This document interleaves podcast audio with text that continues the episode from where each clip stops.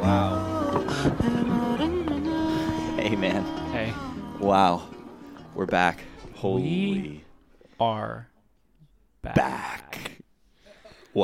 Film babble. never tasted so good. That's right.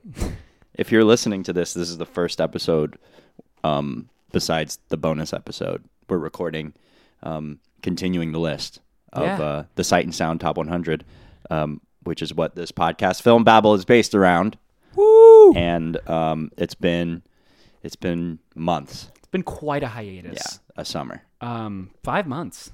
Give five take. months. Five months. Holy shit! June. No, almost six. Wow! Almost six months. Wow! Wow! Wow! Wow! What's happened in those last couple months? So much has happened. So much has happened. Everything has changed. It's December And today. nothing has changed. We're in the same room we've been in for most of these episodes. Mhm. The same books are Yeah. all scattered across the floor. Scattered across the floor. Charlie has a very organized bookshelf, which I love because I, I do as well. But it's kind of getting disorganized because of how many there are because I'm such a bookworm. Either way, um, I, I love coming here because I get to see all the books and yeah. and and yeah. I call it my library. hmm this is where I live. Every morning I wake up and I look and I see, See all the I knowledge. see my land, That's right. my my literary land. Every time I like am near a gym with someone, I like to make a joke of like, "This is where I live. This is my home." At the gym. Yeah, Do you? I live Are you here. a workouter? No, I do. I I like to work out, but I don't. I haven't le- lately. Um, It's so good I to need to get back you. to it. It's great to see. we We're haven't seen each up. other in the back. Um. anyway, back to the show. Um. I work. How are you all doing? I'm so glad to hear that. Yeah, me too. It's so That's wonderful great. to hear your voice. awesome. Um, we're doing well too. Well, I was thinking a, a way of like kind of catching back up, first episode back, in a way that won't like date the episode, because when this comes out, it'll be like Six weeks from now. like six weeks Yeah. from now. Um, in in the interim, in in these six months, we haven't been watching these movies. So what have you been watching? What Hmm. have you been like into in terms of movies? Well, as you would know if you'd listened to Certified Copy, I watched Days of Heaven this past summer, and that Mhm. that's probably been the movie this year, besides the ones we've watched on the list, that is like really, Stuck around, yeah. yeah, like rattled my brain a little bit with response to like just cinema, yeah. with regard to cinema. Um, I would say that, and also Y tu mama también, which you showed me, which we watched Yeah. at the Academy Museum, which was was such awesome. a cool screening. Yeah, Um, those two movies have been the ones that have really pushed my idea of cinema and yeah, dude. excited that thing in me that this list does. Mm. So those would be the big ones. From this year, though, I would say uh, really, really, really loved Anatomy of a Fall, Mm. I just saw that. Killers of the Flower Moon, and um, Barbie, yeah, I love Barbie. Barbie. Barbie. Well, there you have it. Those are those are probably the the f- well. I mean, Any been so- directors? So many great. Um, I've well, I've seen the rest. I've seen all of Xavier Dolan's filmography now. Boom. Um, so that's done. Never gonna do that. No, again. never going back. I've seen some more Terrence Malick. I watched Badlands as well. Mm, what'd you think? Of Badlands. Mhm. It's great. Um, it's interesting because I had seen Tree of Life and Days of Heaven, which Mm. are to me such just complete masterpieces, and Badlands is is his debut, and it's a great film.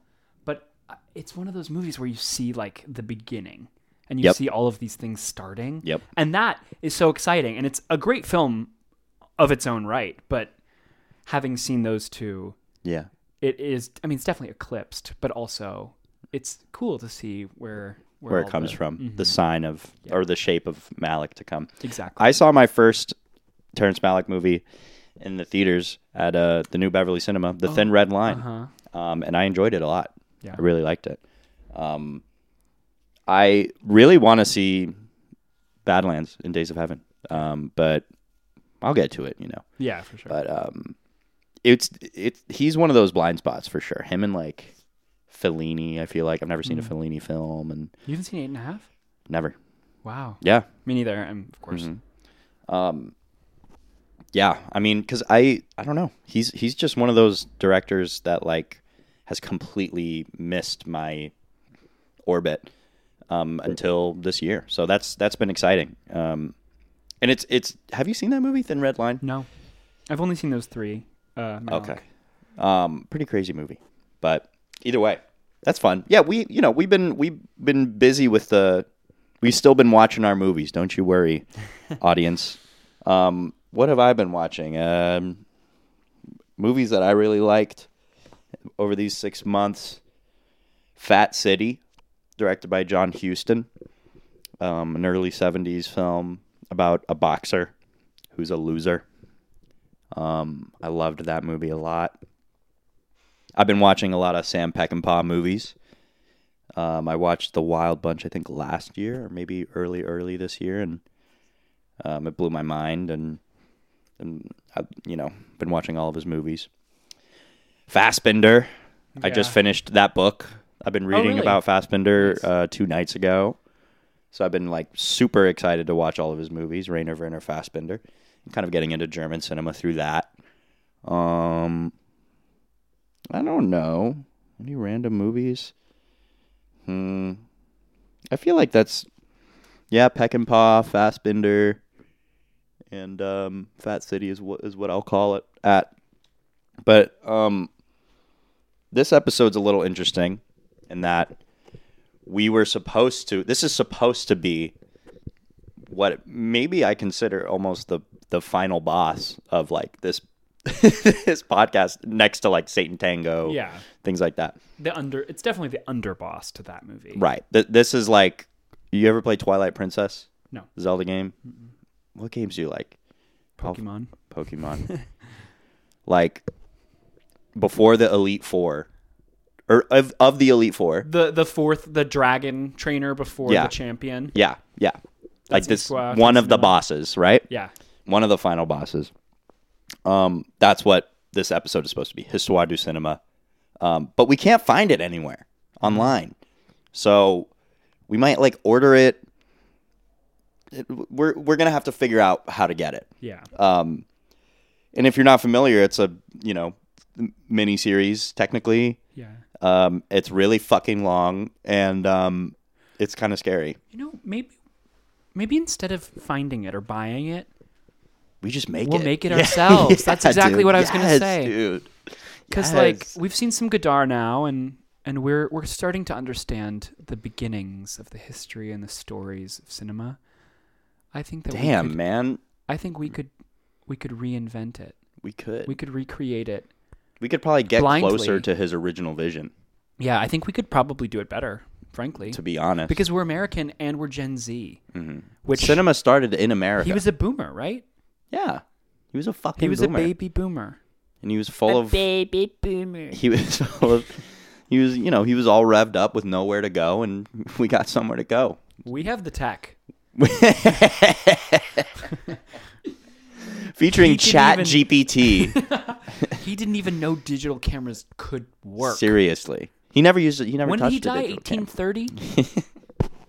he was a child. He was one of the to us. Méliès brothers. What He was one of the Méliès brothers. are they? The ones who invented cinema? Yeah. Okay. Well, enough about this. Instead of Histoire du Cinéma, we are watching David Lynch. Blue Velvet. Blue Velvet. Blue Velvet. We're watching Blue Velvet instead of Histoire du Cinema. Um, I've seen this movie before. Me too. It's great. It's fine. I'm not. I'm not excited. I am excited. I I was I'm this is one of the ones I'm the least excited about because Mm. I've seen it, Yeah, but it's a great film. And it's been a while. so- I've only seen it once. me too. Yeah, so we'll we'll see And what I it what it garners. about- there's one specific line that I that I routinely quote. Pabst Blue, Ribbon. Of Yeah. course, yeah, Yeah. Um, Dennis Hopper yeah. is in this film. Kyle MacLachlan, Laura, Laura Dern. Dern. Isabella Rossellini. There's a nut. There's like a, a an actor who Sissy has a Spacek plays Laura Dern's mom, right? no fucking way. No way. Am I crazy? Who who who plays? her She's like Sissy Spacek. Oh, she was like a child at the time. yeah. Well, not a child, child, but, but in like her 30s. around. Yeah, a little a little bit older Who than. plays her mom? um, I'm not sure, but someone Hope Lange. I don't know who that is. some kind of character actor or something has like a small role in this that I remember being like, "What the hell is Jack that guy Nance doing is here? in it. Jack. It might be Jack Nance. Brad Dourif. Brad fucking Dourif is in this movie. Um, who I love, and Dean Stockwell. Um, kind of a a Lynch, you know, one of the big Lynch guys. Mm-hmm. Is uh, who's also in Paris, Texas, which I think about a lot, even though I haven't seen. I just like that's a movie that I really want to fucking see. That I Me always too. I. I I keep itching to watch it. Well, it's not on the top 100, so we can't. I know. Oh, we, yeah, let's let's watch it sometime. Sam. Shepard, dude, Mhm. love Sam Shepard. Um, anyways, yeah. Uh, I don't I don't know. Oh yeah, Angelo Badalamenti on the On the keys. on the keys for this one, Tickling which is really uh exciting. I I love his music. I mean I mean we love David Lynch. Yeah, I think you might like him a little more than me. I love David Lynch. Yeah. And I've I have I seen more David Lynch movies than you? Probably. Which ones have you seen? I've seen Mulholland Drive, Lost Highway, Eraserhead, Blue Velvet, and Twin Peaks. The series, the original series. Mm, I've seen all of those, except for. I, wait, I've I've seen those and Firewalk with Me, the series. I haven't seen the third um, season. I haven't seen that either. um, and fucking, I've seen some of his early short films, which are really great. And um, I haven't seen Dune. I haven't seen Wild at Heart. Me neither. I I, really seen- want to watch Wild at Heart. Yeah, it seems super cool. And um, what else did he do? Oh, Inland Inland, Empire. Inland Empire, which is my favorite. I yeah. fucking love I, Inland Empire. I want to see so desperately. and I got to see it in theaters, which is amazing. And um, and shout out to I I have so many friends who love David Lynch, and and they kind of like. Well, shout out to Henry Merker, who's supposed to be on this episode, but we kind of had this kerfuffle with Histoire du Cinema. But um, audience, you will be listening, you'll be hearing Henry Merker's voice on this show soon. His so golden pipes. Yeah, ready for that. Um, but yeah, I I really I, I wouldn't call myself a David Lynch stan, but I you know I I re- I think he's a great director, and I love a lot of his movies, and um, that's it. Like like I'm excited. You know, he's he doesn't like sit in my heart as one of my favorite, most beloved filmmakers, but not everyone can, man Yeah. and I have no beef with him. And um, he is like a a true artist. yeah. You like agree to disagree I agree to disagree. with him. What do you mean? You're content in your discontentment. I'm not discontent. I never said I was discontent. You said you're a malcontent. You're a mal. I'm a malcontent. I'm a malcontent. I'm a petulant malcontent. What do you think of that? I don't know what to make of it. Okay. Well, what do you say we we skip the preamble? We don't really do much of an intro. We just did an intro. I mean, to each their own.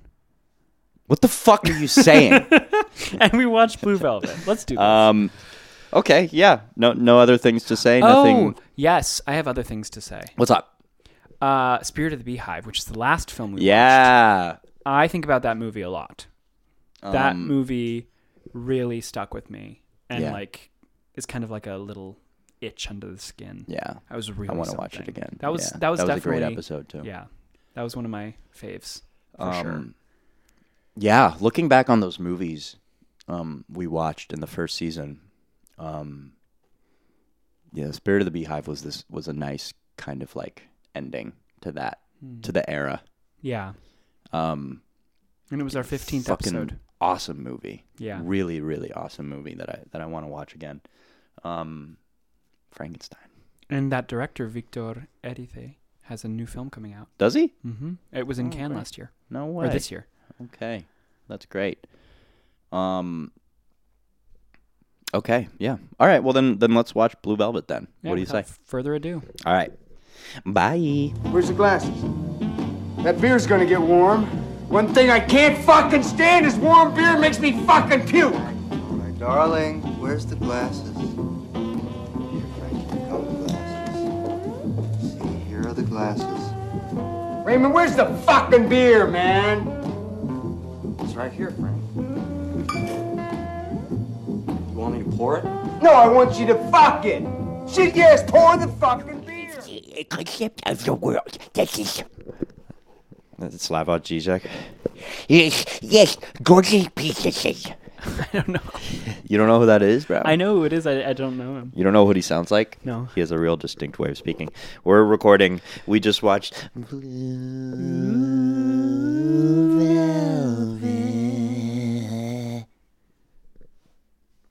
Is that your vibe coming out of the film? Is yeah, yeah. Wowza. That's a, What'd you think? that's a doozy. If you don't mind me saying so. I do. Well, I rescind it. Um, I take it back. uh, where to begin? Where do you where do you start? this is a weird movie. It's weird. Yeah. If you ask me. You ever seen a David Lynch film? Not you, but one. If one hasn't seen a David Lynch film, Might be a good place to start. Depending on your sensibilities, for sure. Because it's definitely a lot like. I don't know. I just feel like the um, volume of like violence and sex and nudity Yeah. might be off-putting if you're if that kind of thing scandalizes you. It might be Sort of talking to my the mom. most like uh not darkest, but um maybe the most explicit like Lynch movie that I've seen. You know, I haven't seen Wild at Heart I mean, Lost Highway is or The Straight explicit, too. Story. Yeah. But this feels a little like um, More lurid. Yeah. Yeah, agreed. it's it like leans so heavily into like the voyeurism and the violence like um through that uh that that it feels a little more like um not exploitative but like um within within that kind of camp of like It's like shock yeah. and it's sex also, and yeah, like violence an erotic thriller. yeah I would say. Or like it, it definitely uses uh, elements of erotic film, but it's a lot. I mean, it's very disturbing. yeah yeah But I maybe the most.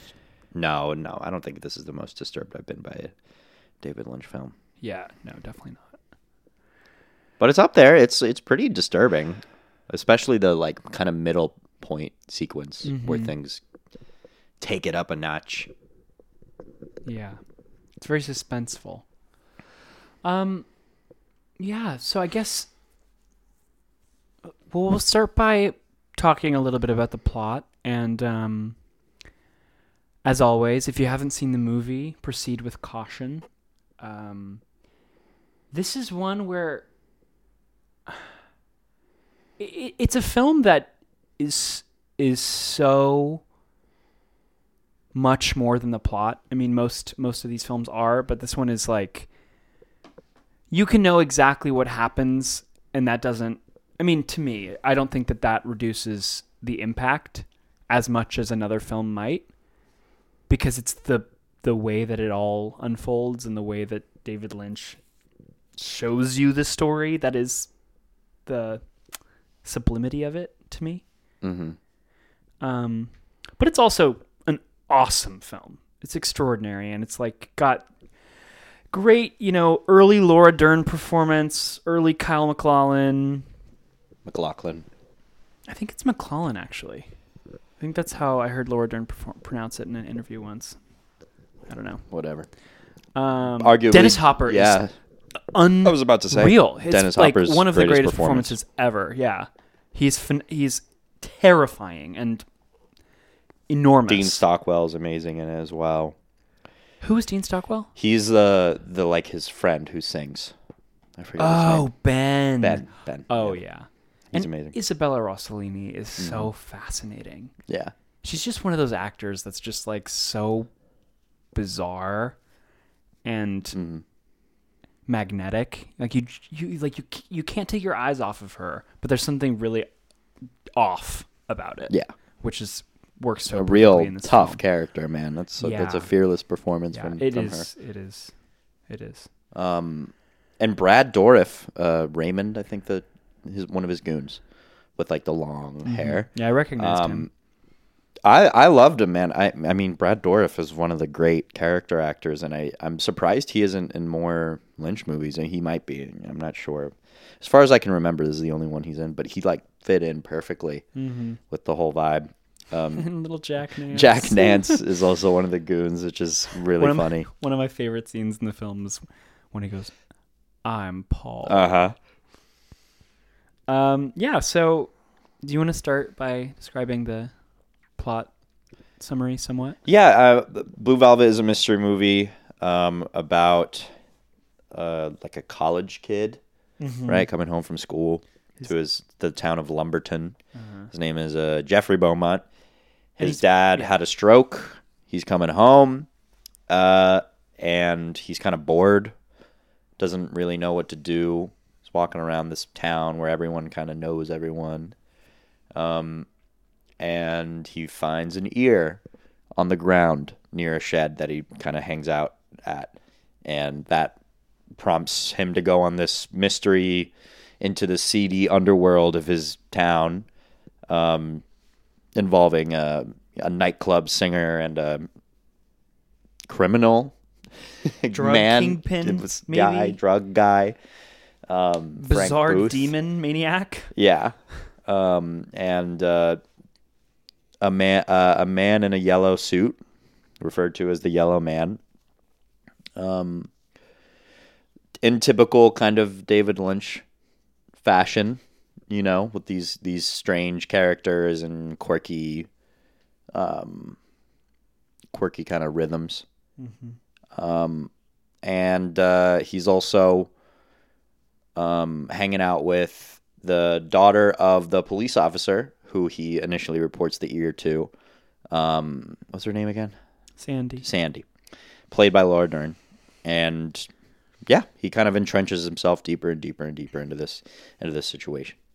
But this is one of those movies where like um, it's very much, I would argue, probably one of the great um, anti mysteries where um, there's very much a mystery to follow and there's a plot, of course, but it's, m- I would argue, more about the guy doing the investigating more so than, you know, like the plot, the unraveling, you know. Yeah, Um, it's like what he's discovering about himself and his world, as opposed to Well, e- even us as the audience were were like just as interested in the why of him, why he keeps doing this, why he does what he does.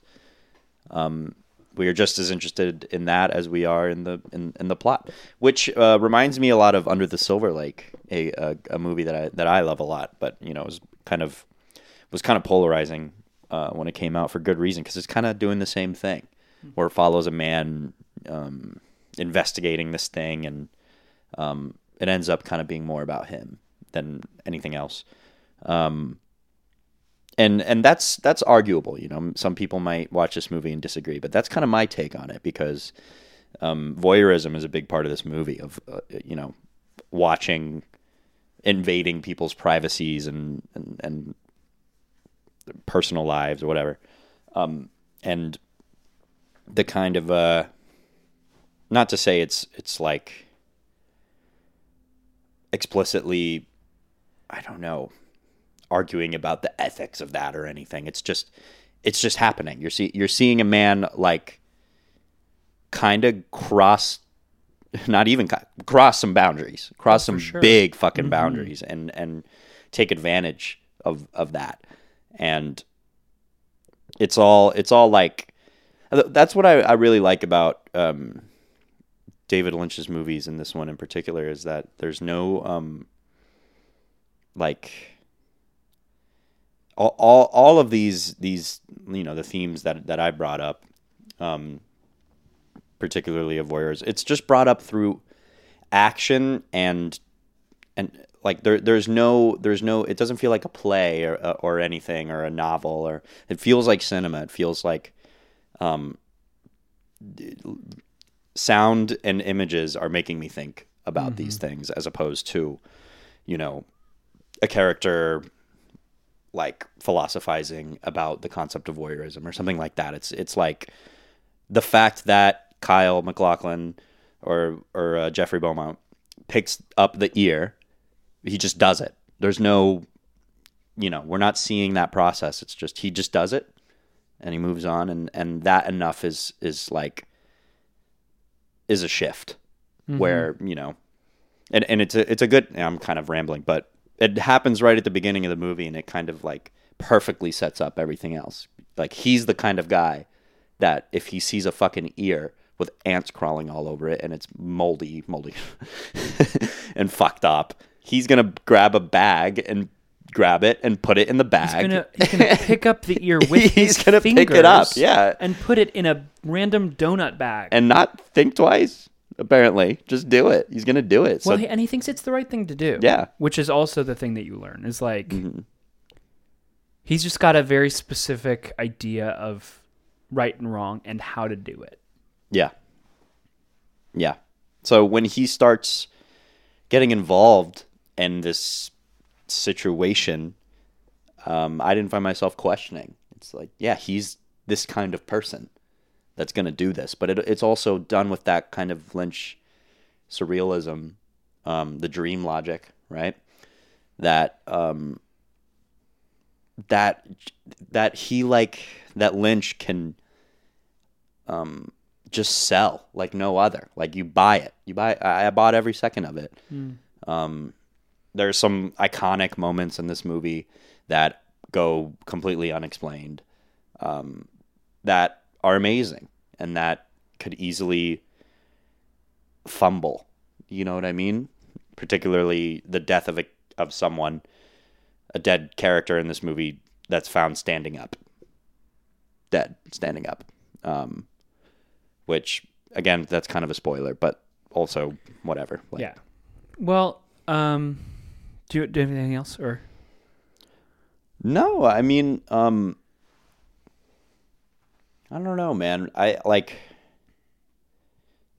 the I, what I love about his movies is I, I don't think I've been more nervous to talk about a, a movie than this one. Really? Yeah, because they're so subconscious. They like dig their they dig themselves into your hmm. brain and like you know, we you and I watched Lost Highway together. And if we had to do this podcast after that, I don't know what I would have done. I don't know what I would have said. It's I would have cried. damn. All right. That movie really? freaked me out. I loved it, but I just like I was so Yeah. like busted after watching it. Yeah, yeah. It's for a, the first time. it kind of gets under your skin. yeah, I Um, still I still freak out a little bit about it. Yeah, well, it's an awesome movie, but um, it's I I find his movies extremely hard to talk about and almost pointless to like necessarily um analyze in a conventional way. Yeah, um there there's he's he's someone that rejects that and and like clearly in his process his artistic process doesn't think about that doesn't think about like um like how an audience is gonna ought like analyze it and and the symbolism or what you know whatever the things that um a lot of art house movies kind of like are are implicitly doing. yeah yeah which is which is not a bad thing but it's What- it's Yeah. what makes him an artist you know I think that's a great segue for us to like really to end analyze it really conventionally. um, What do you So think the note- ear symbolizes? I think it symbolizes the death of the American noise pollution. but and um, it's it's so interesting watching this movie again, having seen some more David Lynch because I think this was the first David Lynch film I had ever seen. Really, Uh-huh. really, really. and I watched it with my friend Yasmin a few years back, and we were I I was house sitting. It was a dog sitting and house sitting this like really huge, nice house in Fort Worth. Um, and I was super paranoid. I get really, I have like a lot of paranoia and anxiety, um, just in general about like the darkness. I get really afraid of like intruders and I don't know. It's ever since I was a kid, I've I've been a little uh wary in the dark, I guess. And You're afraid of the dark. yeah, I'm afraid of the dark. I'm a little pansy. You're a bitch. no, but we were in this Well, yeah. huge house, and it, and we were watching this movie on like a couch About intruders. where you can see like like this like this whole house, all these rooms. They're like courtyard and their front yard, and this this huge window right next to the TV room. And I was just like, this is such an awful place to be watching this film. yeah. I I, I ended up feeling so frightened Yeah. that night. I'm sure, man. I woke up to the dogs I was taking care of. They were barking at like 4 a.m. and I was like, Jesus Christ. Yeah. Um, but anyway, all that to say, watching it again, I, f- I honestly felt like I understood it in like a in like a more conscious way. Like there were elements of, or for me at least, there were elements of it that I I was just like noting and like, oh wow, I see how he's kind of like exploring the threshold between the conscious and the subconscious mind and kind of using to my mind using like the idea of a suburban idyll ver- uh, versus like the criminal underworld as like the polar opposites of like conscious and subconscious potentially mm-hmm. and I I came into it, or at least when I began this way of thinking about the film, you know, it it, it begins with these blue velvet curtains billowing as the you know opening credits, credits, roll, which I love. It, it feels It's- like an homage to old Hollywood. totally. standards. But it's also like you know this texture and like blue velvet has such a specific look and feel that you can you just puts you in that mind. Which actually that's a tangent, but it reminded me of the opening of Priscilla, which has a lot to do with textures and like a character experiencing different textures. And I thought that that was a really in that film a really also a really great way to enter you as an audience into the film. But I digress. Um, but then it, it it fades from the blue into this like perfect blue sky and scrolls down to these like beautiful red roses gently blowing in the breeze in front of a white picket fence and all of a sudden you're in this suburban utopia of the 1950s maybe or like 70s or whatever and It feels like a, like a. It's trying to capture the 1950s Yeah. American. Um, wh- what's the name of that? I forget. But yeah, yeah but it's like it, it the, the, music is from the 50s. yeah the music is from the 50s White picket fence. Uh-huh. The camera movements are very like languid and slow, and you're Fire kind of just like relishing in this like nice, beautiful afternoon. Um, everything's very bright. It's pristine. Um, and then you go into Jeffrey Beaumont's house, and his mother is watching a show where there's like crime. It's like a gangster show where a, there's a gun on screen. And I think that that sets up a really interesting thing that is to come, which is these people who live with this feeling of safety and sanctity are so enamored with the idea of crime because to them it's not real. It doesn't mm-hmm. really exist. You know, it's a fear, but it's it's a dream. Yeah. Like they don't they're not confronted with that, so they're like excited by it and they have this voyeuristic instinct for mm-hmm. things that are uh, less stable and less clean. Okay. Um, which I thought I just I felt that that was set up there, and then I thought it was you know expanded upon um, when his father you know falls down while hosing the yard, and we go down into the dirt, and we're going through this like, Like perfect roaches and green lawn, and it's all of these like bugs you know crawling around, and it just like has this feeling of darkness, like entering the darkness within the perfect green lawn. Um, and I just I don't know.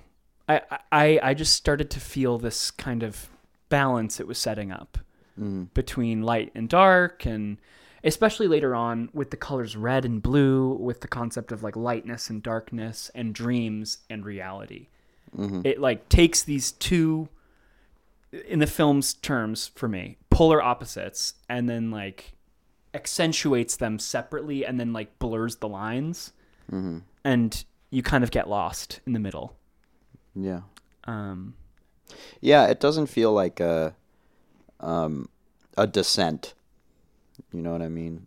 For Jeffrey. Um yeah, it's like a blurring.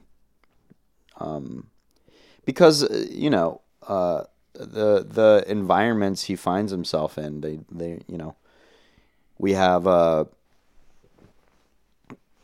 all right, pardon me skipping around a little bit, but we have Dorothy's apartment, we have uh, Ben's apartment, and we have the the slow club or whatever.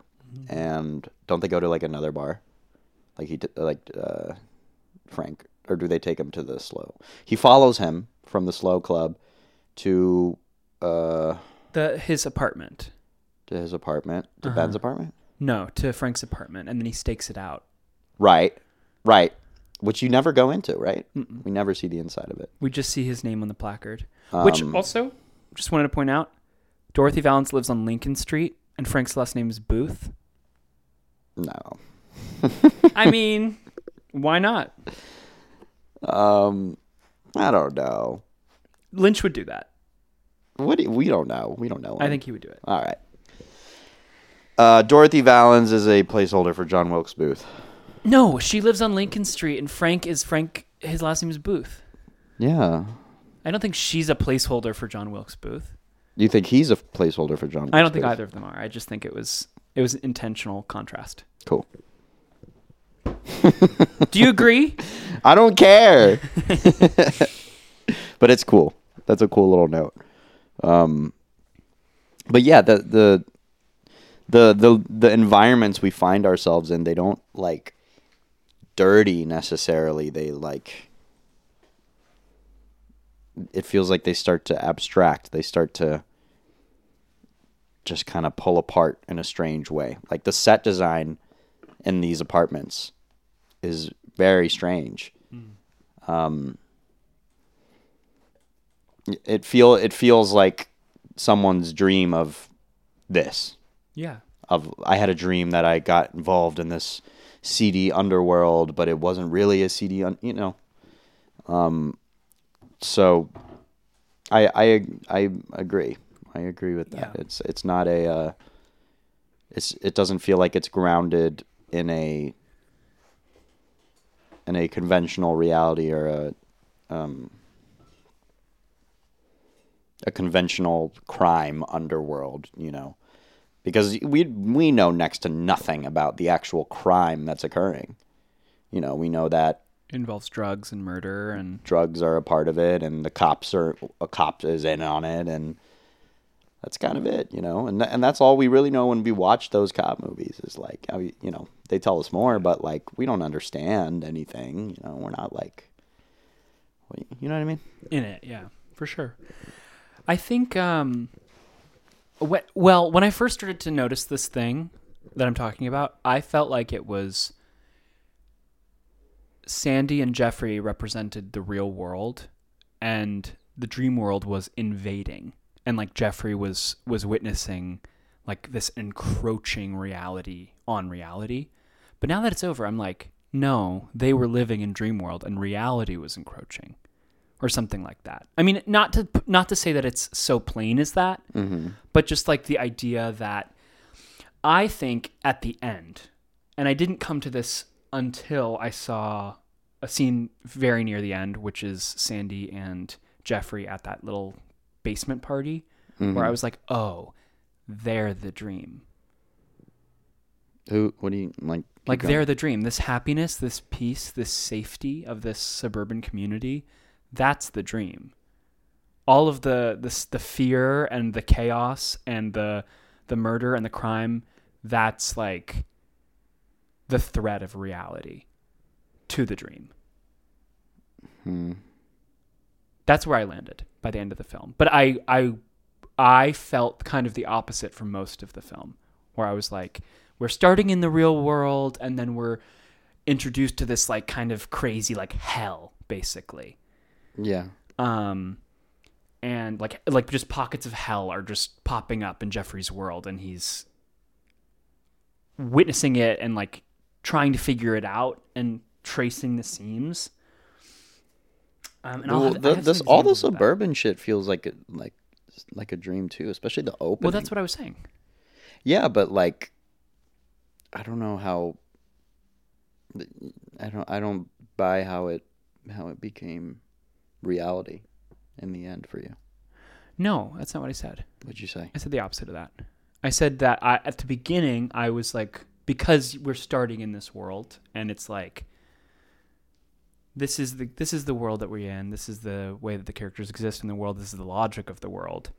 I was like, okay, sure. So this is the real world and all of the darkness that starts to creep in is like the dream world or like this other dimension. And then by the end of the film, I felt the opposite. That like the happiness, as I said, the happiness and the peace of the suburban world is the dream. Got you. Um. Yeah. Yeah, but I don't know. I I didn't even really make a distinction. It was it all felt like a dream.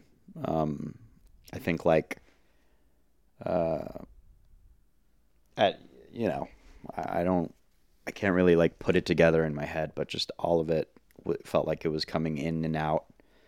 Um, in terms of its uh place in, in reality. Mm-hmm. You know what I mean? Um, I think like in terms of in, for the purpose of interpreting the movie, like I'm with you, but watching it, I had that was not my experience. Yeah.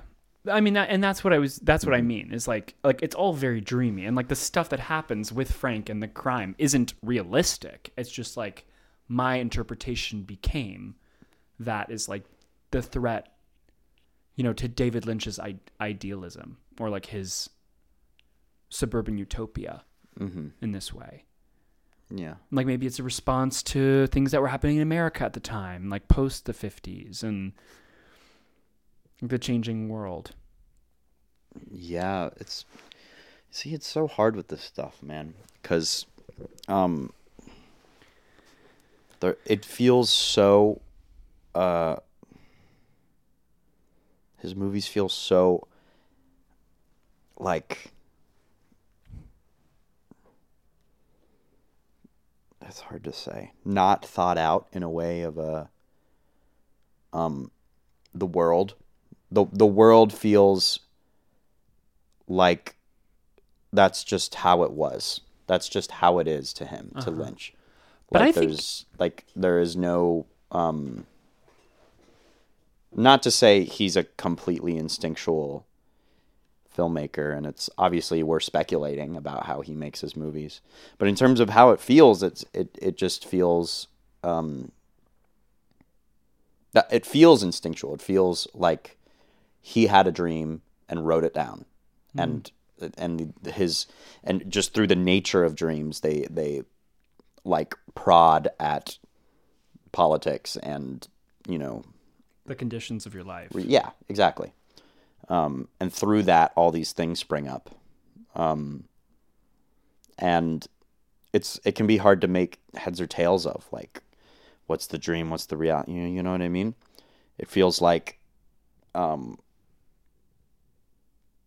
i don't know. But that's kind of what I felt watching the film is is that I felt as a viewer the threshold and I felt the lines crossing and blurring.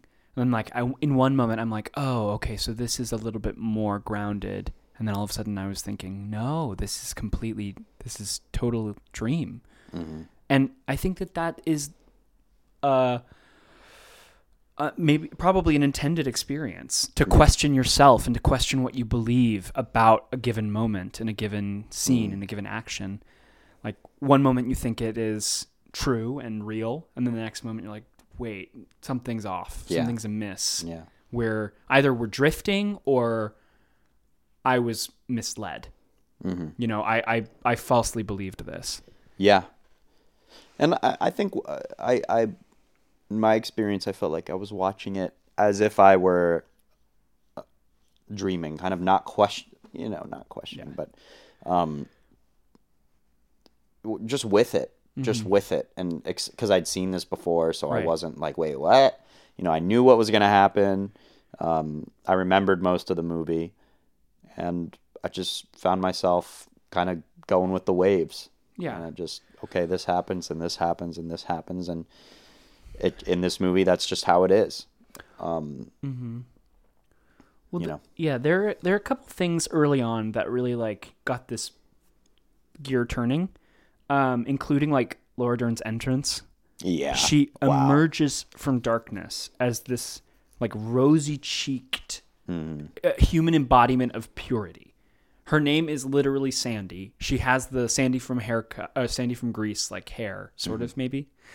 Um, and also later on when I was hearing Blue Velvet again, and it, it goes Blue Velvet, Blue Velvet is the night, softer than satin was the light from the stars. I was like, okay, so she's representative of that.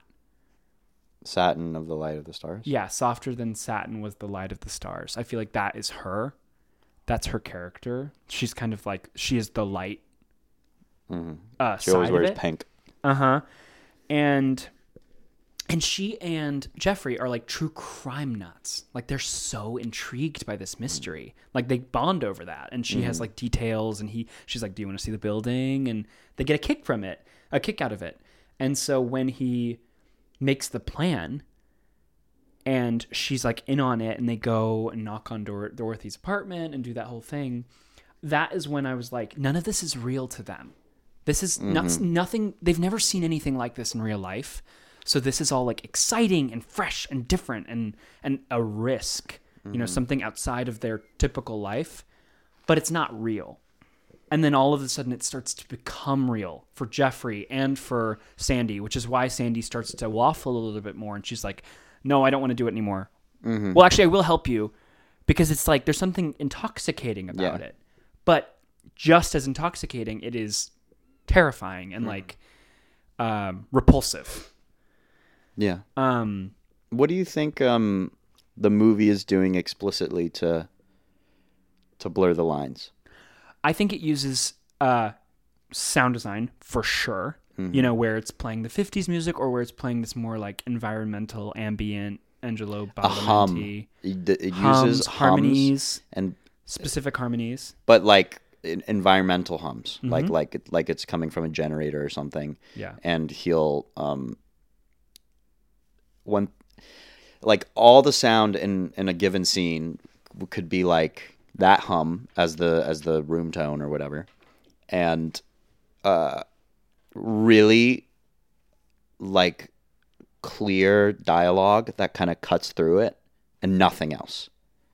And it's it feels like um almost like a first pass in in in, in a conventional movie's sound mix, you know, but it, it adds to a like a, a dis a disorienting kind of strange feeling that I love, and it is so Yeah. clearly like a stylistic choice and um, works so well. Like particularly in the scene where he pretends to be a, a like a fumigator or whatever, a pest control dude, breaks into Dorothy's apartment, and that's all the sound. That's all the sound of the scene. Mm-hmm. Um, and it's great. It's totally sound design is like insane. Yeah, and and I think every time he goes up the stairs, the sound is different, and it like changes the effect. Like Um, the going up the stairs to Dorothy's yeah, yeah. apartment, and I remember the first time it was like the Angelo Badalamenti like kind of harmonic hum. Mm-hmm. That's like a little bit dreamy and a little bit. It's very different from the music that has played in the rest of the film, I think. Mm-hmm. Um, and that feels like a divergence. And also in that shot, when he's going up the stairs for the first time, and it keeps like flipping around and catching different angles of him, um, parts of it are using a fisheye lens with a close up on him. I noticed, but not all of it, just parts of it, especially. Fi- I didn't notice it. fisheye lens. Or um, what? Not a fisheye lens, perhaps. What's the one? Maybe it's a type of zoom. I don't know. I'm not very educated on this, but uh, where like the edges are all blurring, and it's like focused in the circle. I don't. I don't know what that's called. Spherical lens. So, yeah, maybe maybe not fisheye, but um, but it was a a lens like that Yeah. that created this like warped thing on the stairs that was disorienting and frightening.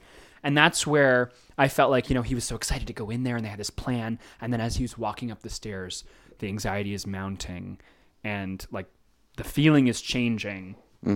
And like he's starting to get dizzy. about the fact that he's about to do this. But it's so subtle. Like all you do is just feel that as an audience member. You just feel Yeah. the emotion of like when you have gone to do something that in plan seemed perfectly simple and and then when you're actually walking up to do it, Mm-hmm. like your body starts to react. and and I think in the way Lynch uh, frames and blocks scenes in this movie, um, also adds to the to the surreal to the surrealism kind of going throughout, because it feels like uh, in a lot of moments, um, like a uh, like a Hollywood melodrama of the 30s or the 40s. You can a lot of the scenes are like in wides, you know, that cut to close ups when it's appropriate, um, or like medium close ups, not even like super duper close ups. Obviously, things kind of complicate as it goes and as things get more intense, but a lot of scenes are just like you, you see, you know, all the way from the the thighs up, and you're seeing an entire room, and maybe two or three characters will fill up the room. Um, and it's like it, it makes so much sense to me because when I, I dream, I dream like uh, I feel like I dream through the the movies that I've watched. You know what I mean? Like I feel like um, a lot of things that happen in my dreams come from movies, and just because I've been watching movies since you know I was born, and they've like informed how I see the world, how I see things that I've never actually seen in person before, and and I can only imagine that's the same for Lynch. That he's like, um, that part of his like kind of exorbitant set design and use of color and um, kind of taste for melodrama and heightened quirkiness comes from that kind of like a warped version of you know I don't know like a you know a 30s 40s Hollywood film that I'm sure he I'm sure he loves that shit because it just feels like totally indebted even from the very first frame that like the blue velvet the title with that font it feels very like MGM um, in the 40s That's yeah. That's which also fun, which I find interesting Uh huh. It's also probably coming out of post, you know, post World War. He's, I imagine, growing up in the fifties. I think. Um, he's 77 so, yeah, yeah yeah. So Yeah. he was he was born in the forties or mm. Yeah. And growing up in the yeah, in 50s 50s. And, and it's so clear he has like at least a fascination with 50s Americana and Uh-huh. like the the and this movie is is pretty explicitly about that like you know I feel like the first take first pass read of this movie would be you know the underbelly of American sensibilities right like the 50s you know at, at following the war we tried to pretend everything was all right and you know the nuclear family is the ideal american thing and and it's all a bunch of bullshit right Smile. Yeah, exactly, Enjoy the weather, exactly. and nothing could go wrong. Um and not to say that's wrong and it's like oh you didn't fucking pay attention but like that's what the clearest thing about that opening is right Well, yeah, and it's also the like- roaches in the grass you know and if everything is so perfect, why do I have all this anxiety? yeah Is that's that's a general thing I get from David Lynch. You know, Mm-hmm. when something is so perfect, it is also really frightening. And there's something about it that is off and upsetting. yeah Like Twin Peaks is a great example, which also I did not I didn't remember watching this the first time, but like this and Twin Peaks are so I mean, all of his stuff is related. Like they're they're all very close cousins. But like there are so many things that I can see how they like ended up in Twin Peaks Mm-hmm. that like definitely were worked on in this film as well, which was cool. Mm.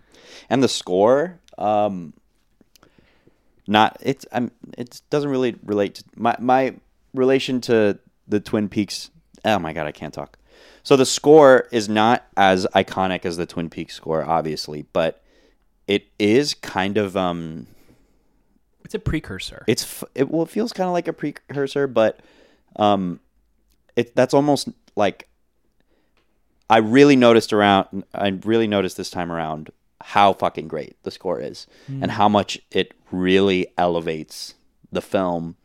Whereas with Twin Peaks, it can like the score is so good, obviously, and iconic. And there are moments where it's like, this is the Twin Peaks score, and we're using it, and it's great. Yeah. Whereas in this film, it's like it is about the moment more so than the like Twin Peaks of it all. Yeah. You know what I mean? Yeah, for sure. It's more blended Yeah. Yeah, definitely. because I think Twin Peaks spends a lot more time in the like this is the beautiful suburb, you know, like Mm-hmm. like those are moments that are leaning into the melodrama and the soap opera and stuff like that. Yeah. All right, I want to get into uh, a little bit into the like the context of this movie in, in David Lynch's career because the movie he did before this was Dune. Ha. So Blue Velvet came out in 1986, Uh-huh. and I had forgotten while watching it. I was like, "Did this come out in 1980? No, it doesn't look like it, but it also doesn't look like a 90s movie." I, I knew it was the 80s, but it makes perfect sense that it's smack dab in the middle, 1986. Either way, two years prior to this movie coming out, uh, David Lynch made the infamous, um, the infamously panned Dune Dune. um, that was a complete bomb. Everyone hated it, and you know And he was super It changed his career. disappointed about it. he was very disappointed. Um, and th- th- this comes from, you know, in, in the years leading up to the making of Dune. In 1977, he had his debut with Eraserhead, and then he made The Elephant Man three years later, which was kind of his critical, or I would say commercial breakthrough. yeah. Um, so you know, the studios were like, "Hey, let's make, let's uh, give him a shot and make him do this movie that he shouldn't do." Um, and either way, so his career was kind of in this tumultuous period, David Lynch, um, following the bombing of the bombing of, of Dune, and um, I almost thought watching this because I had forgotten about that, um, about how this comes right after Dune. Um, I was like, this could easily have been the movie that broke him to make Dune, um, but it wasn't. But um, the interesting about this interesting thing about this movie is that it like, I feel like it maybe, and you know, correct me if I'm wrong. I, I'm under the impression it it like really confirmed him as um maybe like like I think if you were a, a David Lynch fan, you saw the first two movies, Dune came out, it sucked. You're like, oh fuck, man, I thought this guy was gonna be great, and fuck, like whatever, I'm disappointed. Then two years later, Blue Velvet comes out, and it's like, never mind, he'll be all right. This this, This movie, is one of the like the new most prominent important voices in cinema. yeah, Maybe ever. yeah, like that. This is how you come back from a bomb, you know. Well, and I'm sure, like, I mean, I know, I don't know too much about Dune. I've never seen it, but I feel like, and again, correct me if I'm wrong, but I feel like part of the reason Dune was such a disaster is because he had a very different idea of what he wanted to make from the studios, and it mm-hmm. created this conflict that ultimately resulted in the film not being what anybody wanted it to be. Yeah, That's what I think. Because I think it was supposed to be much, much, much longer and all the stuff. And I think Just they, different, They ran just out of the budget and Yeah. all kinds of things happened. And then what came out was not what he wanted it to be, Mm-hmm. and it was a failure. So it makes sense that, you know, in this film, it's clear that he had, you know, room to to roam. not only room to roam, but rancor. He was he is like He was like, "I'll show you." yeah. This is yeah. Seriously, this is a subversive. It feel it feels like you know, and this was done by uh, De Laurentiis Entertainment Group, which Yeah. I'm not even sure is still around. um, founded 1984, defunct 1989, according to Wikipedia. Dino So- De Laurentiis. Yeah, yeah, literally. Um, but uh, it's it's yeah they they let him do whatever we want whatever he wanted and it feels like a conscious subversion of studio cinema Yeah. God, imagine imagine being an audience member in the 80s and going to a theater to see this. i thought a lot uh, of the squid and the whale while Yeah. watching this you know have you seen that movie Yeah, yeah. where uh jesse eisenberg like takes a girl on a date and she wants to see uh what does she want to see whatever the popular movie of 1986 was maybe dirty dancing or something Oh and he's like, "No, let's go see Blue Velvet instead." And he goes with him and Jeff uh, Jeff Daniels. I forgot about that. Yeah, the three of them see Oh Blue Velvet, and and they see you see on the screen, you know, like Dennis Hopper choking out Isabella Rossellini, and the his date is like super uncomfortable. Um, so yeah, that's all. That's all I could think of whenever I thought of like, man, imagine seeing this movie. Well, I'm know? thinking about like my mom watching this. I, I don't remember if she's ever seen this, but like the idea of her in the 80s going to a f- theater and seeing this Mhm. is so funny because it, like there was nothing else. I mean, especially to like Still, a to like a still no nothing for sure. yeah. But like yeah, you don't go. Oh, yeah, you never see a film like this in theaters. But like to a movie going audience, this is uh, a tonic. Yeah. Yeah, dude. Um, and it did well from what I can garner. Not like amazing, but like compared to Dune, you know, it made its budget back, and like apparently the the reception was was polarized in terms of it, you know, Yeah, the it- critical whatever. it was kind of like The Shining in that way, right? Where people were like, "What the f- is this? This is a piece of shit," and then some people were like, "This is high art," Yeah. and and ultimately that latter perspective won out. Yeah, which is so funny, and, and part of like the interesting parts of these movies, um, some of these movies is is like be, we we're we have the uh, the privilege of uh, looking back at these movies with the knowledge of, you know, today they're considered the greatest movies ever, but um, at the time they might not have been received that way, and I feel like through doing this, um, I don't know, like you, you and I have seen movies together like that have come out in the past, you know, however many years we've been friends at this point. Mm-hmm. Like Beau is Afraid. We've been friends for a little over a year. Really? Yeah, Yeah, you're right. Like a year and a half, right? we met in August last year. Okay. Either way, we saw Beau is Afraid together, which was a very polarized, Yeah. like, you know, polarizing movie, um, which I think like will be looked back on as, you know, I don't think it'll. I, I think time will treat it well. Yeah, Not to say I'm, I'm the, you know, whatever. I think about that film a lot too. In, Yeah. in that way. Like, Yeah. I think it, it was under uh underappreciated when it came Mm-hmm. out. and it i think purely on the grounds of of artistic merit um And chutzpah.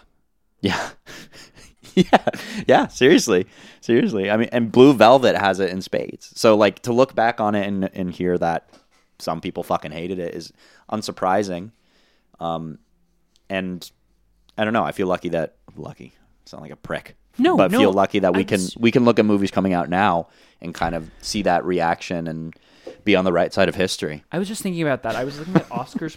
Shut up. I was just thinking about that because I was looking at the Oscar predictions, which I always do because I'm just curious. And they're always wrong, but they always piss me off, like really piss me off. Mm-hmm. And for this upcoming Oscars, Oppenheimer is predicted to sweep.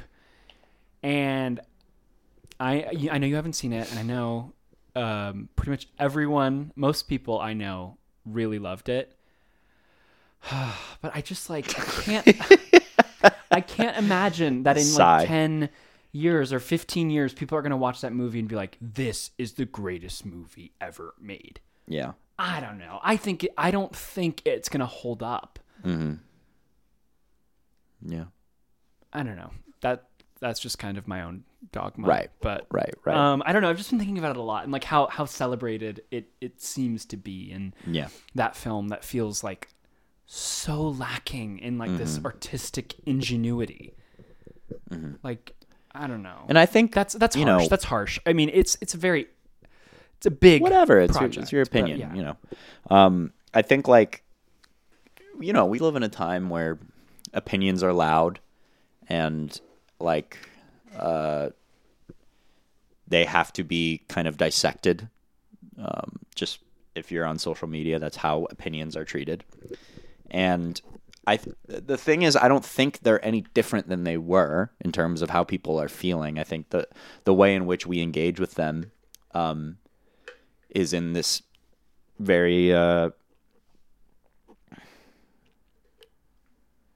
the way in which we engage with opinions is is is like a never ending loop of of Yeah. thought and thought and thought thought and Yeah. argument and thought and i think like once this phase ends of our kind of cultural Hyper awareness. yeah because i believe it will end like It's I not think- sustainable. yeah, it's not sustainable we'll look we'll look back on it and we'll look back on this time and be like I'm sure there will be people who'll dig up a copy of Beau's Afraid and be like, "Oh shit, this is a cool movie. What did people think about it?" No, really okay, okay, you know.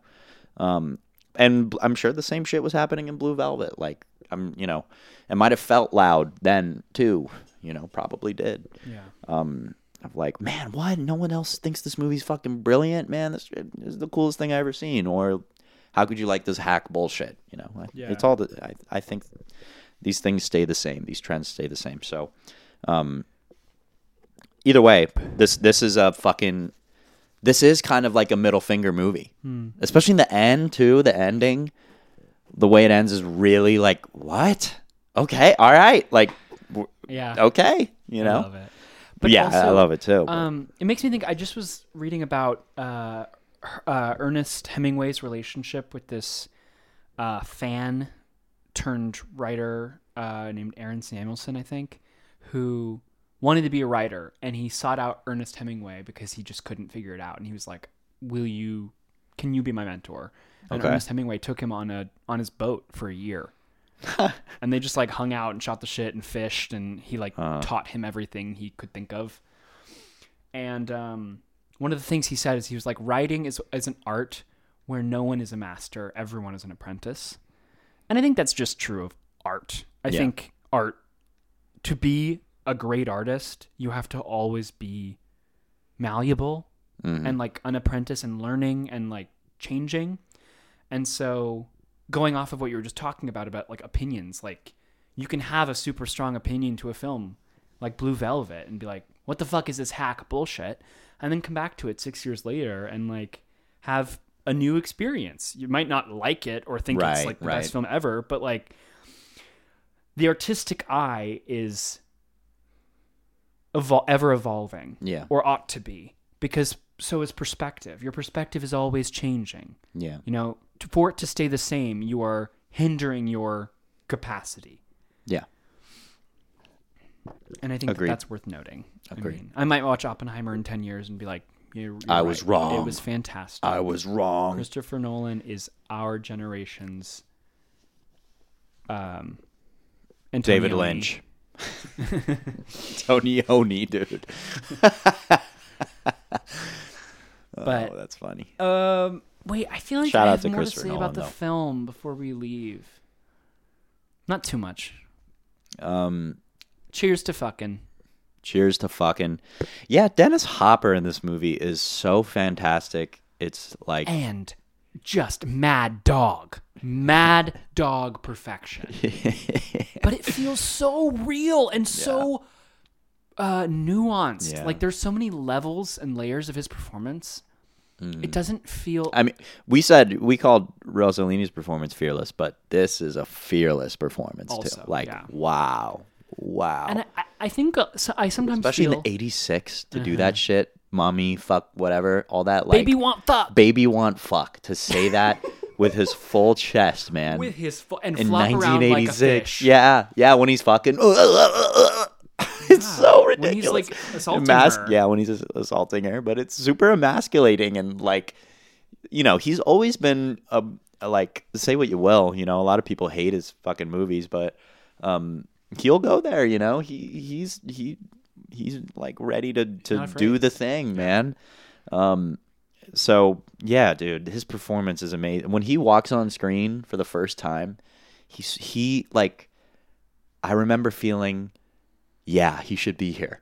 He's Hmm. so assured. He just fits into it like, yeah, And and something Yeah, I of feel course. about David Lynch's work in general is like he has a lot of actors that are very archetypal, Mm-hmm. uh, or characters that are very archetypal, and he uh, he'll often have actors that like create the image of this person without really living in it. To my eye, as an actor, and like I think that's true of Detective Williams in this film. Yeah. Like he represents this like father figure and this detective without seeming like a really fully realized person.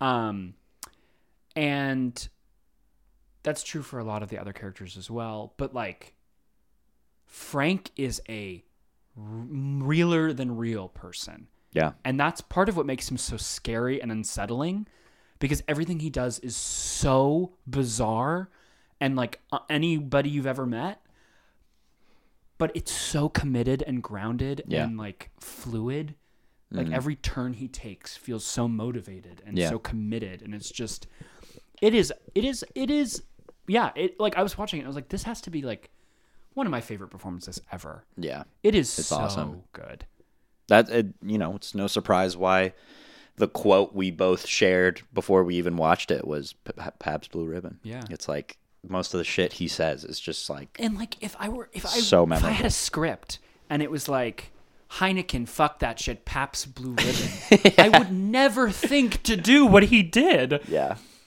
I mean, th- there are a million ways an actor could interpret that role, Mm-hmm.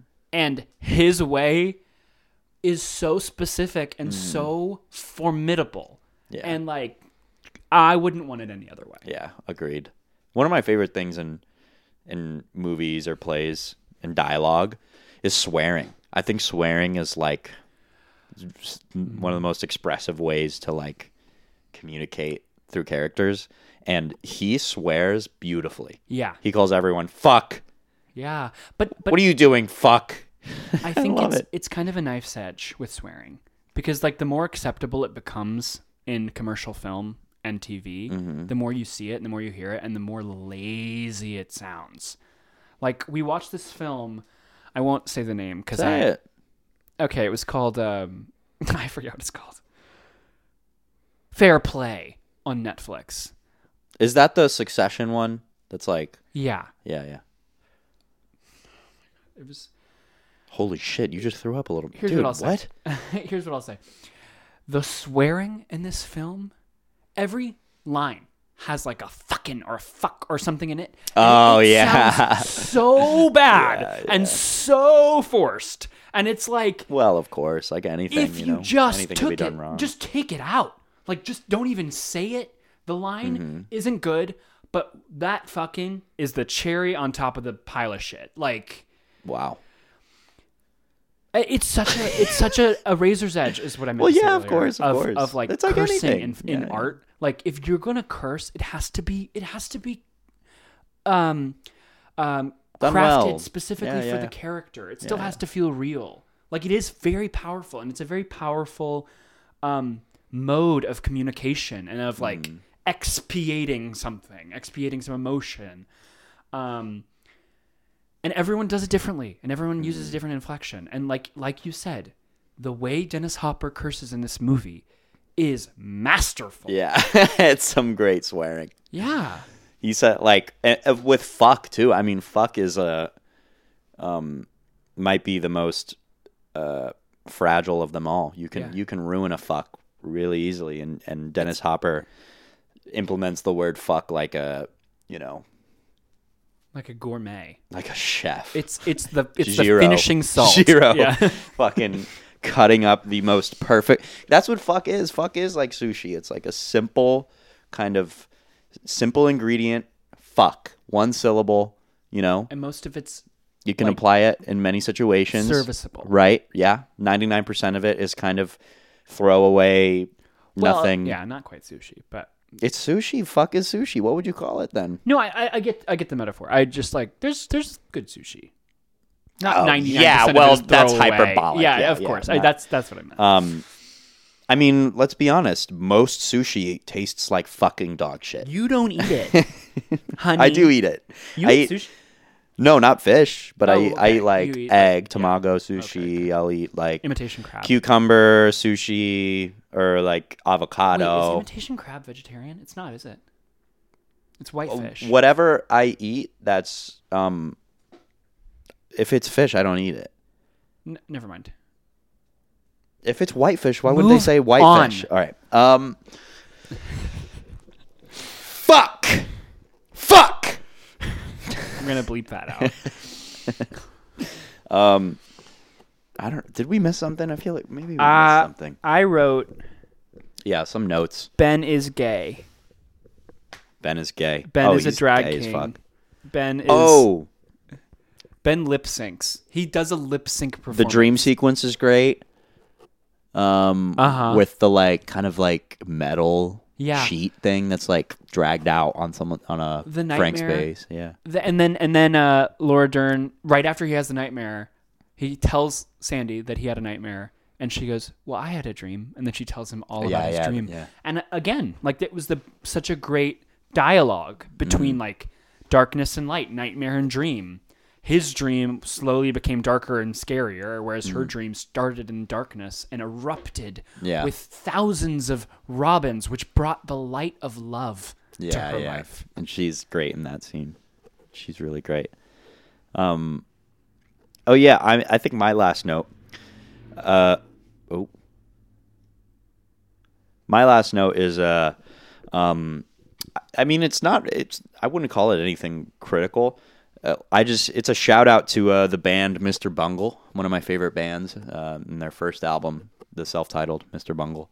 Um, uses a lot of quotes from this movie, like ripped from the movie. Wow. Um, and Did they say baby want fuck? there's a lot of parts of "Don't you fucking look at me," you know that Dennis Hopper says, and um, and there's a part where they use from the film because "Don't you fucking look at me" they'll, they'll use like in the lyrics of the song, you know, so the singer's singing it. But in one of the tunes, they rip straight from the movie. Um, it's like I fucking hate warm beer, man. It makes me want to fucking puke. The beer talk. yeah. makes me want to fucking puke, which is also like, all right, that's kind of crazy. I that yeah, that's really funny. Um But yeah, shout out to Mr. Bungle. shout out Mr. Bungle. I don't I'll listen to them. Um I had two lines that that I'll I'll leave with. And the first one was when he's ta- when he's telling Sandy, when Jeffrey is telling Sandy about Dorothy and about what he found about her that night that he hid in her closet. Oh, and he he says she has a husband and a son. Frank has kidnapped them and is like you cut off the ear to show her or or he sa- maybe maybe it, he says she has a son and a, a husband. Frank has them kidnapped. I think she wants to die. yeah, Just like the wording of it is so yeah, yeah. Wh- why would you why would you say it like that? Mm-hmm. But that's like it's almost like impressionistic Yeah, dialogue in that way. I think that's why Kyle, um, why Kyle has stuck around with with Lynch for so long. I think he like, um, he he he has this like good boy look to him, Conviction, um, too, but with this kind of awareness underneath that doesn't overtake anything he's saying, but like he he commits to the world and is a part of the world while also being a really strong like um you know Lynch uses him a lot as the as the like the who we identify with Yeah, as the the, audience yeah Mhm. um so agreed Yeah. Yeah. And then the last one I had was uh, Jeffrey says, I'm seeing something that was always hidden. Which When- I thought was when like he's talking to to Sandy, Sandy. Yeah. And she's like, You need to get out of this. And he, he's like, No, I'm going to keep going. And I think that that is like a good thesis for the film. I'm seeing Mm-hmm. something that is always hidden. I think that kind of supports the idea of like the dream yeah coming in and out and, um, and figuring out what is what's there. The the other two lines I have worth mentioning. Um, when they, I think when they first meet and they're walking through the neighborhood, Jeffrey says, "All my old friends are gone," Yeah, I have which that is one kind too. of like all right, what the Uh-huh. whatever. Um, and before he goes up, before Jeffrey goes up to Dorothy's apartment, I don't know if you're a detective or a pervert. And it's like, yeah, that's that about does it. and he's like, "That's for me to know." Yeah, you crazy fuck! out. Like what? because he doesn't know. that is some crazy shit to I mean, say to he- someone. Not that he thinks he's a pervert, but he's still like Yeah, yeah. contending with that. Mm-hmm. Anyway, um, The list. do you think it should be on the list? Yeah, I'm I'm kind of surprised to see it on the list. Not to say, uh, um, like David Lynch is obviously an art house favorite. Um, I don't know. I don't know. I don't know why I'm surprised. I think like it's it's a movie that that also kind of uh, not indulges, but you know loves um the the quote unquote low art, you know, um, that that's like all very much a part of it, melodrama and um, kind of this heightened stuff, um, that in a way that feels sincere, in a way that's like loving, and and that reminds me of like Fassbinder or Sirk, you know, um, so and, and that's not something that I typically associate with like sight and sound kind of films. Uh huh. you typically think of serious Bergman persona, Yeah. you know, close up, breathless. Um, but uh, yeah, I think it should be on the list. I think um, it'll be interesting once we get to the bottom because I know Mulholland Drive is like in the top ten. Um, It's like number four. yeah, or yeah, top five. Um, because I I think this is like I, in my ranking, I'd put Inland Empire first. I don't know. I don't know. They're, it's kind of hard to rank his movies. They're, I mean, they're It's all so great. personal. It's, yeah, like, Yeah, subjective yeah, that yeah. point. Honestly, um, but like, yeah. I mean, if you're gonna put Lynch on it, like, I, I, I, I, I agree with the way they did it. Like, they have one in the in the top ten, and they got one higher up. Mm-hmm. You know, like, um, yeah, I buy it. Great movie. Great Yeah. movie. I agree. I mean, I think. Uh, totally agree. Like, I see why it's on the list. I mean, I see the impact and the influence that it must have had on so many young filmmakers, and Oh, also like sure. established filmmakers. Like, you can do this. Mhm. You can do this and get it made and put it in a film. Yeah. It it is a it is a. If someone is like, "What is an auteur movie?" Yeah. Blue Velvet. Yeah. Like, look sure. at that. Um, For sure. It's so great. I mean, ag- I agree. It's it's not my favorite Lynch. Mm. Not even like I think it's of the four I've seen. I said I'd say I don't know. I love it. I think it's such a great film, um, and I think it's such a great showing of him as an artist. Yeah.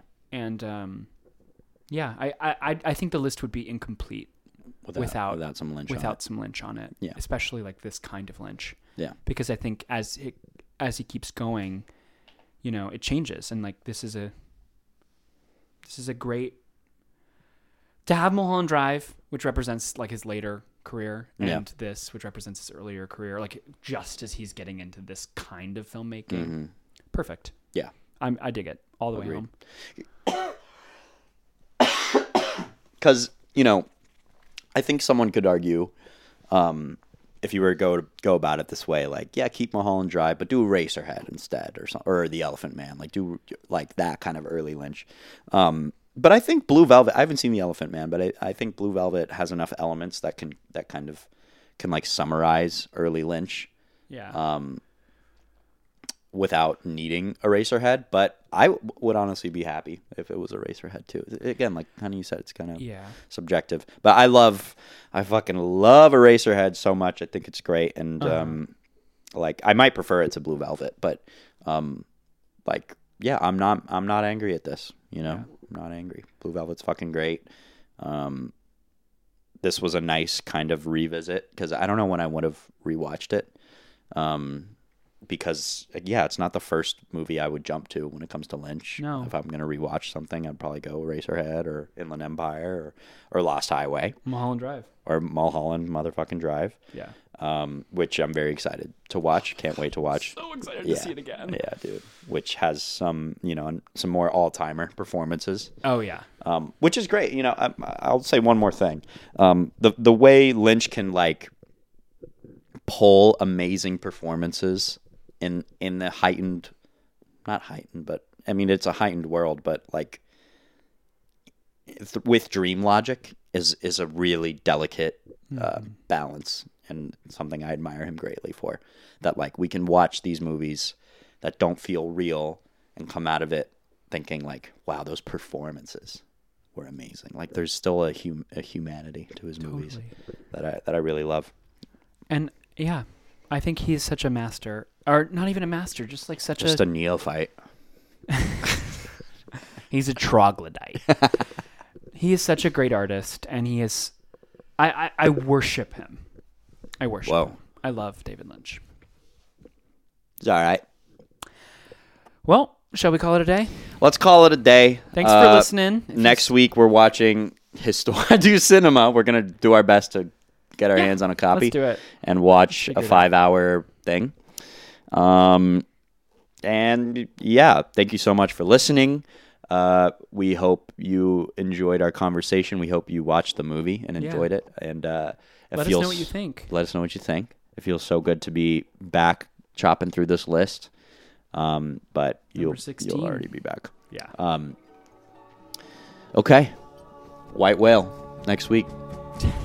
Let's do it. All right. Bye. Bye bye.